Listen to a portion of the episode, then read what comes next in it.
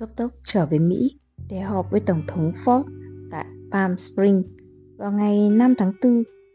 Wayne đồng ý rằng Mỹ còn nợ Việt Nam Cộng Hòa lời hứa làm tất cả mọi điều có thể để giúp họ bổ sung nguồn lực nhằm đối phó với cuộc tổng tấn công hiện nay. Chúng ta đến Việt Nam trước hết là để giúp đỡ dân miền Nam Việt Nam, chứ không phải chống lại người Bắc Việt. Chúng ta chia tay ra với dân miền Nam và họ đã nắm lấy. Giờ đây, họ đang cần bàn tay giúp đỡ ấy hơn bao giờ hết. Wen đề nghị bổ sung một ngân khoảng 722 triệu đô la viện trợ quân sự tối thiểu nhằm đối phó với cuộc xâm lược hiện nay.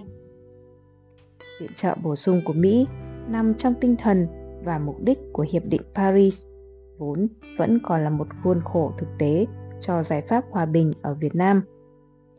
Kết luận của ông là tình hình quân sự hiện tại rất nguy ngập và khả năng Nam Việt Nam tồn tại trong hình hài một đất nước bị cắt cụt tại các tỉnh miền Nam là rất thấp. Trong lần cầu viện cuối cùng, Tổng thống Thiệu đã chấp bút viết một lá thư cá nhân gửi tới người đàn ông mà ông ta chưa từng gặp mặt, Tổng thống Gerald Ford. Ý định của Hà Nội về việc sử dụng thỏa thuận Paris để phục vụ cho một cuộc xâm chiếm miền Nam Việt Nam bằng quân sự là điều chúng tôi đã biết rõ ngay từ khi đang đàm phán thỏa ước Paris.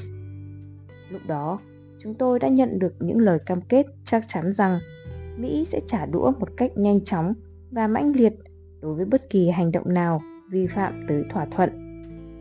Chúng tôi coi những lời hứa đó là những đảm bảo quan trọng nhất của thỏa ước Paris và những lời hứa đó giờ đây đã trở nên tối quan trọng đối với sự sống còn của chúng tôi. Cuộc tấn công cuối cùng vào Sài Gòn sắp sửa bắt đầu. Buổi chiều ngày 7 tháng 4, một chiếc xe gắn máy chở ông Lê Đức Thọ, người đã chủ trì lễ kết nạp Phạm Xuân Ẩn vào Cộng sản 20 năm về trước, chạy tới sở chỉ huy của Đại tướng Dũng. Ông Thọ mang chiếc túi sách bên trong đựng tờ mệnh lệnh thực hiện cuộc tấn công cuối cùng mang tên tiến tới thắng lợi cuối cùng. Trong đó khẳng định ông Dũng là tư lệnh trưởng, còn Trần Văn Trà và Lê Đức Anh làm tư lệnh phó. Trong lời chia tay, Lê Đức Thọ nói với các nhân viên tư lệnh của ông rằng ngay cả khi chúng là Mỹ, ma hiểm, can thiệp thì chúng cũng không thể đảo ngược được tình hình. Chúng chỉ có thể nhận thêm thất bại nặng nề hơn mà thôi chúng ta nhất định chiến thắng. Bộ Chính trị đặt tên cho kế hoạch mới là chiến dịch Hồ Chí Minh. Cuộc tấn công vào Xuân Lộc, một khu vực phòng thủ trọng yếu của quân lực Việt Nam Cộng Hòa, dọc theo quốc lộ 1, khởi sự vào ngày 9 tháng 4. Xuân Lộc rồi đây sẽ trở thành một trận chiến mang tính sử thi của cuộc chiến tranh với việc Sư đoàn 18 Bộ binh Việt Nam Cộng Hòa đã chiến đấu dũng mãnh trong tình thế quá chênh lệch lực lượng và đã cho thấy vì sao họ được coi là sư đoàn thiện chiến nhất của quân lực Việt Nam Cộng Hòa.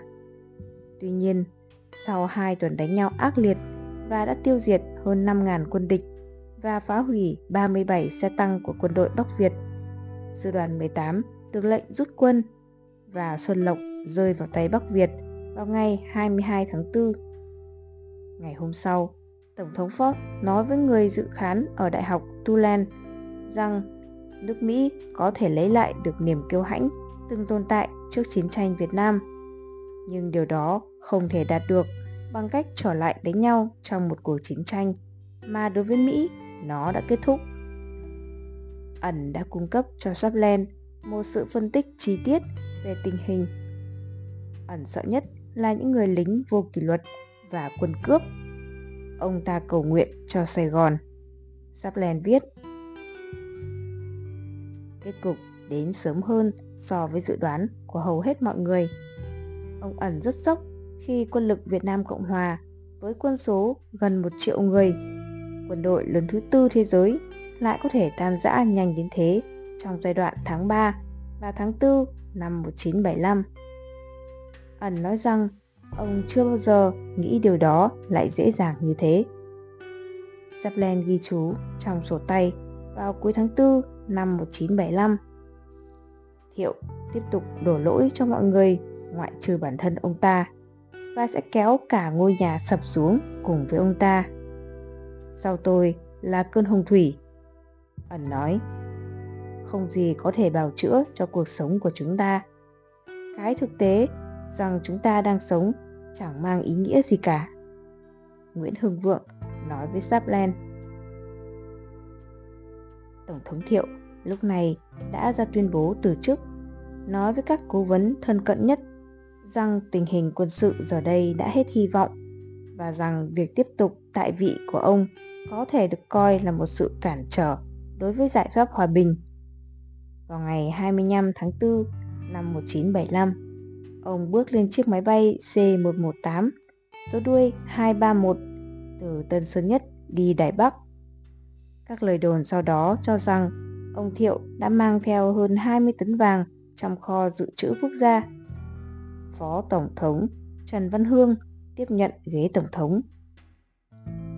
Tháng tư đến, với đầy những nỗi âu lo trong lòng ẩn về an nguy của gia đình và bè bạn. Ông biết thời gian không còn nhiều. Tôi chưa bao giờ nghĩ rằng mình sẽ đi Mỹ, nhưng tôi phân vân không biết là có nên để vợ con ra đi hay không. Tôi không nhận được thông tin nào từ Hà Nội, không có sự chỉ dẫn nào và tôi cũng chịu áp lực từ tỏ tham là phải đưa ra quyết định. Tất cả bạn bè đều muốn giúp đỡ tôi, chứ không chỉ riêng tờ tham. Có rất nhiều người tốt bụng. Malcolm Browse đề nghị đưa tôi vào danh sách của New York Times dù tôi làm việc cho một tờ báo đối thủ. Một đại diện của Reuters đến tiệm Gibran đề nghị giúp tôi và gia đình xuất ngoại. Jim Robinson người từng làm việc cho đài NBC, mời tôi và gia đình đi cùng chuyến bay do ông thuê. Rồi đến ngày 22 tháng 4, Bob Sutherland bảo tôi đã đến lúc phải quyết định vì an nguy của vợ con. Tôi bảo, được rồi, cho tôi một ngày để suy nghĩ. Ẩn không bao giờ có thể bỏ lại mẹ già ở Sài Gòn, nhưng ông lo rằng đảng có thể chỉ đạo ông di tản của người Mỹ. Điều đó có nghĩa là ông sẽ tiếp tục sứ mệnh của mình tại Mỹ. Một điều đối với cá nhân ông chẳng có ý nghĩa gì cả. Để dự phòng cho mọi tình huống, ông đã tìm cách liên hệ với người em trai ở Cần Thơ, cách Sài Gòn về phía Nam vài giờ chạy xe, để xem ông này có thể lên Sài Gòn chăm sóc người mẹ hay không. Tuy nhiên, ông em không biết chắc là mình có thể lên Sài Gòn trước khi ẩn ra đi hay không. Trong trường hợp có lệnh từ Hà Nội phải di tản. Một ngày sau khi ông Thiệu ra đi, vợ và bốn người con của ẩn rời Sài Gòn trên một chuyến bay của đài CBS News cùng với 39 thành viên của tờ Times. Mỗi người chúng tôi được phát một túi sách nhỏ của hãng hàng không Pan Am để đựng ít quần áo. Tất cả chỉ có vậy. Hoàng Ân, người con trai lớn nhất của ông, nhớ lại Chúng tôi không hề sợ bởi được má bảo vệ rất kỹ. Tôi không nghĩ rằng đó là lần cuối cùng tôi nhìn thấy ba. Vì một lý do nào đó, có lẽ là do chúng tôi còn quá nhỏ vào lúc ấy và do ba má luôn bảo vệ và cách ly chúng tôi. Ẩn nói với các đồng nghiệp rằng ông không thể rời xa mẹ mình. Trong đời, bạn chỉ có một người mẹ và một người cha mà người Việt chúng tôi không bao giờ bỏ cha mẹ lại như vậy. Bổn phận của con cái là phải chăm sóc cho cha mẹ. Cha tôi đã chết trên tay tôi tại nhà, nên tôi không bao giờ bỏ má tôi ở lại một mình. Còn má tôi thì cũng sẽ không bao giờ rời Việt Nam. Sau khi dàn xếp mọi chuyện ổn thỏa, ẩn nói với những người gần gũi với mình rằng ông sẽ tìm cách để đoàn tụ với gia đình tại Mỹ. Ông rất cảm kích khi gia đình mình sẽ được bình an và rằng tờ tham đã lo mọi thứ. Sapland viết cho Landscape vào tháng 10 và 10 tháng 5 rằng nằm trong số những người ở lại, bất chấp mọi lời nài nỉ, trong đó có cả sự nài nỉ của tôi là Phạm Xuân Ẩn, bạn cũ của chúng ta ở tờ Tham. Hy vọng là ông ấy sẽ ổn. Điều mà ẩn không hề biết lúc bây giờ đó là trong quân ủy trung ương thuộc Bộ Chính trị, đã có những sự cân nhắc nghiêm túc về khả năng điều ẩn tới Mỹ để tiếp tục làm nhiệm vụ. Cuối cùng thì chính Đại tướng Dũng đã quyết định rằng ẩn nên ở lại Việt Nam. Anh ẩn là vốn quý của đất nước. Anh ấy làm tình báo mấy chục năm rồi. Bây giờ mà tiếp tục khai thác nữa thì khả năng và điều kiện của mình, anh ấy vẫn phát huy tác dụng rất tốt. Nhưng quá trình ra nước ngoài rất dễ bị lộ. Lúc ấy tổn thất là rất lớn. Người đã tuyển mộ ẩn, ông Mười Hương thấy tiếc về quyết định này. Thú thật, xét về mặt tình báo thì tôi rất tiếc. Anh ẩn mà tiếp tục ra nước ngoài thì sẽ phát huy tác dụng rất tốt. Tôi đã hỏi ông Mai Trí Thọ về ý tưởng tiếp tục triển khai nhiệm vụ cho ẩn và ông cho biết về mặt công việc, đấy là một ý tưởng hay. Vỏ bọc của ông ẩn vẫn còn nguyên vẹn. Ông ấy được người mỹ tin tưởng và ông ấy đã chuẩn bị lên đường, sẵn sàng lên đường.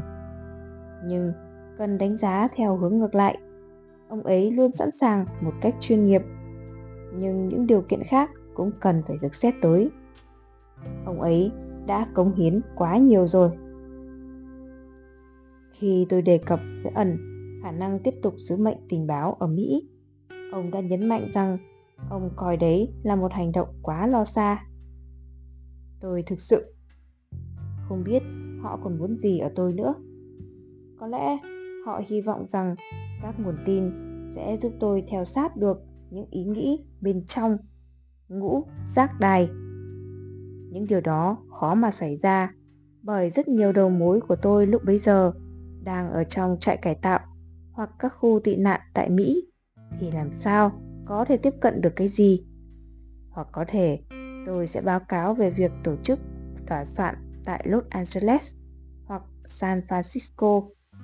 Ẩn nói kèm theo một nụ cười nhăn nhó quen thuộc.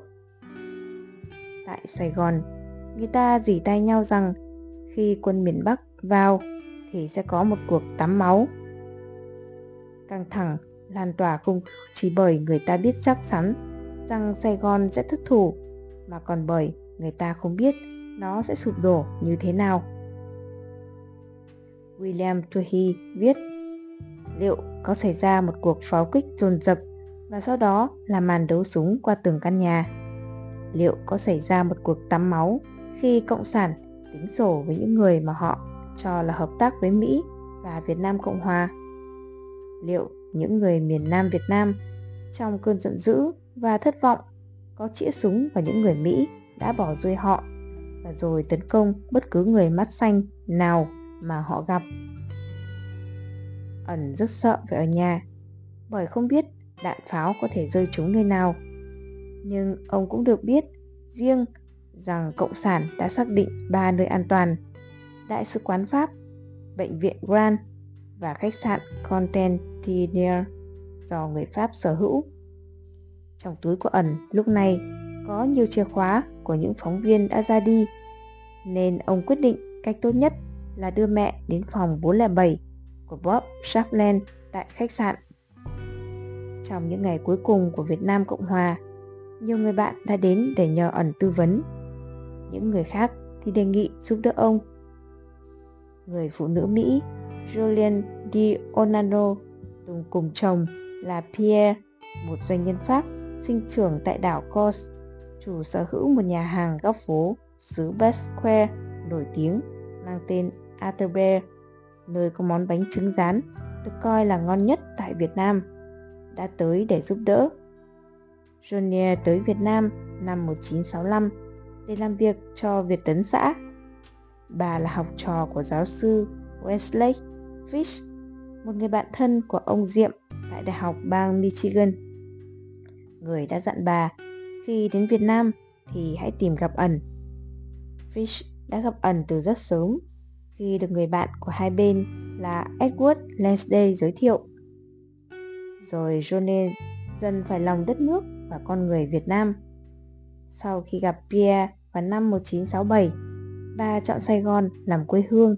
Sau đó, chuyển từ căn hộ gần bờ sông lên sống tại tòa nhà Eden, ngay phía trên tiệm Givran, nơi qua các thời kỳ bà có những hàng xóm như Jack Reynolds, George MacArthur, Lou Conan, Franco Sully và nhiều người Ấn làm nghề đổi tiền. Jonan và ẩn hình thành một tình bạn rất đặc biệt, thể hiện qua việc hai người thường ngồi ở quán Giran nói chuyện về chó, vòng cổ cho chó, thuốc chống bọ chét, thuốc sổ run, chính trị, lịch sử, thời sự và chiêm tinh. Jolene có một chú chó Doberman lông đen được đặt tên là Roscoe mà bà thường dẫn tới Gibran mỗi ngày trong những lần trò chuyện với ẩn. Người cũng thường dắt theo chú chó Bẹp Diên Đức. Rất ít người làm gián đoạn câu chuyện giữa hai chúng tôi khi có những con chó bự ngồi bên cạnh. Ẩn nhớ lại. Vì thế, chúng tôi thường có những cuộc chuyện trò tuyệt vời. Sau thời gian làm việc cho Việt Tuấn xã, Jolene dạy văn học Anh tại Đại học Sài Gòn. Bà kể cho tôi nghe chuyện một ngày nọ, có một sinh viên đi tù tại Cồn Sơn. Sinh viên này bị tình nghi là Việt Cộng và đang bị lao phổi nặng, rất cần thuốc men. Jolene kể lại chuyện này cho ẩn bên ly cà phê ở Gibran. Ẩn bảo với bà là trở lại tiệm Gibran lấy thuốc lúc 3 giờ chiều. Sẽ có một người đàn ông tới đưa thuốc Tôi luôn nhớ về lòng chắc ẩn và sự quan tâm của ẩn. Bà nói với tôi, bằng cách nào đó mà cậu sinh viên kia đã nhận được thuốc. Đó chính là nhờ công sức của ẩn. Julian đề nghị ẩn cùng mẹ tới ở trong căn hộ của bà bên bờ sông để tránh mặt đội quân đang tiến vào. Khi ẩn nói với bà rằng như vậy không an toàn, Julian cùng Pierre đã sắp xếp để ẩn và ở tại khu nhà của tùy viên quân sự đại sứ quán Pháp ngay sau nhà của hai vợ chồng bà. Nhưng ẩn quyết định không nhận lời đề nghị. Để làm quà trước lúc ra đi, Jolien tặng ẩn cuốn cẩm nang thú y Merch. 30 năm sau, ẩn lôi từ giá sách của mình cuốn sách năm xưa và nhờ tôi chụp hình ông đang cầm cuốn sách để tặng cho người bạn thân Ông thường sử dụng cẩm nang này để chữa trị cho các con thú cưng. Ẩn có lý do chính đáng để lo sợ cho cuộc sống của ông. Bạn thân của ông là Vượng từng làm việc cho CIA và đã sắp xếp để ra đi vì biết rõ kết cục nào sẽ đến với những người đã cộng tác với Mỹ dài lâu. Vượng khuyên ẩn nên đi bởi vì ông là phóng viên miền Nam Việt Nam nổi tiếng nhất từng làm việc cho người Mỹ. Nhiều năm trước đó, Vượng từng thất bại khi cố gắng chiêu mộ ẩn cho CIA. Và chỉ với mối quan hệ đó của ẩn cũng đủ để cho Cộng sản nhốt ông trong một thời gian dài. Tôi không biết người Cộng sản và họ cũng không biết tôi. Ẩn giải thích. Tôi sẽ làm gì khi có một cán bộ chĩa súng vào người mình? Tôi không thể nói Xin chào mừng, tôi đã chờ đợi 20 năm rồi. Nhiệm vụ của tôi vậy là kết thúc. Tất cả những gì tôi muốn là trở thành một chàng tắc răng, ra đi cùng với Jen và lũ thú cưng của tôi và được yên tĩnh. Tôi đã quá mệt mỏi. Tôi không thể nói với họ về nhiệm vụ của mình bởi họ có thể cười và bắn chết tôi lúc đó như một thằng điên. Sinh ra tại nhà thương điên ở Biên Hòa. Tôi sẽ phải hợp tác và hy vọng câu chuyện của tôi sẽ tới Sài Gòn sớm. Bên cạnh đó, tôi biết rằng khi an ninh hỏi về người vợ và gia đình mà tôi đã gửi sang Mỹ, họ sẽ không bao giờ tin rằng tôi đứng cùng phe với họ. Họ có thể khử tôi chỉ để giết thịt lũ chó của tôi làm thức ăn cho bữa tối. Với tôi, Sài Gòn chính là nhà. Ẩn nói với Saplen vào cuối tháng 4 và đùa rằng dần chìm chóc và cào cào kia đã hứa sẽ chăm sóc ông.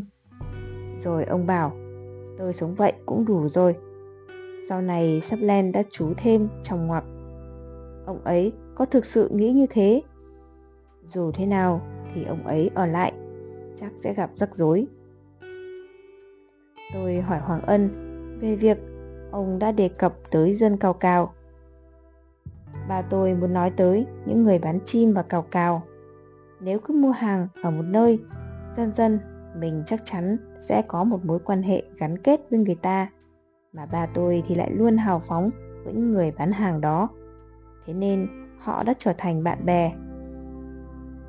Chỉ vài ngày nữa là cuộc tấn công của Bắc Việt vào Sài Gòn sẽ xảy đến. Chiến thuật cực nhanh, ẩn nói với Saplen. Đây là sự pha trộn của năm 1968 và 1972. Bác sĩ Trần Kim Tuyến nói với Saplen rằng ông ta nghĩ ít nhất 200.000 đến 300.000 người sẽ bị giết. Nhiều người khác sẽ vào trại tập trung. Ông Vượng bổ sung, tôi nghĩ chưa có giết chóc ngay đâu, nhưng sau này sẽ có. Một trong những người ra đi vào giai đoạn này là Laura Palmer. Tôi không biết nói gì khi đến lúc chia tay, ông ấy ở trên bậc cửa khách sạn. Tôi cùng với một nhóm nhà báo đi bộ tới điểm đón người đi ra tận di tản. Tôi không dám ngoái đầu lại. David Greenway nhớ lại rằng trong cơn hỗn mang ở thời khắc sau chót của nền Cộng Hòa, ẩn là người Việt Nam cuối cùng tôi gặp trước khi bước lên chiếc trực thăng ở Đại sứ quán Mỹ. Bay trên những đường phố ướt sũng nước mưa và ánh lửa nhoàng lên những vụ thiêu hủy đạn dược ở đằng xa. Trưởng văn phòng Tham Roy Rowan vẫn còn nhớ những lời cuối cùng ẩn nói với ông khi hai người cùng nhau bước ra khỏi khách sạn. Đừng lo, ông sẽ ổn thôi. Phóng viên ảnh Dick Swanson của Timeline vừa mới trở lại Sài Gòn sau thời gian sống ở quê nhà tại Bethesda, Maryland. Ông đã tới Sài Gòn vào năm 1966 và cưới cô German Lộc vào năm 1969. Ẩn tới dự đám cưới của hai người.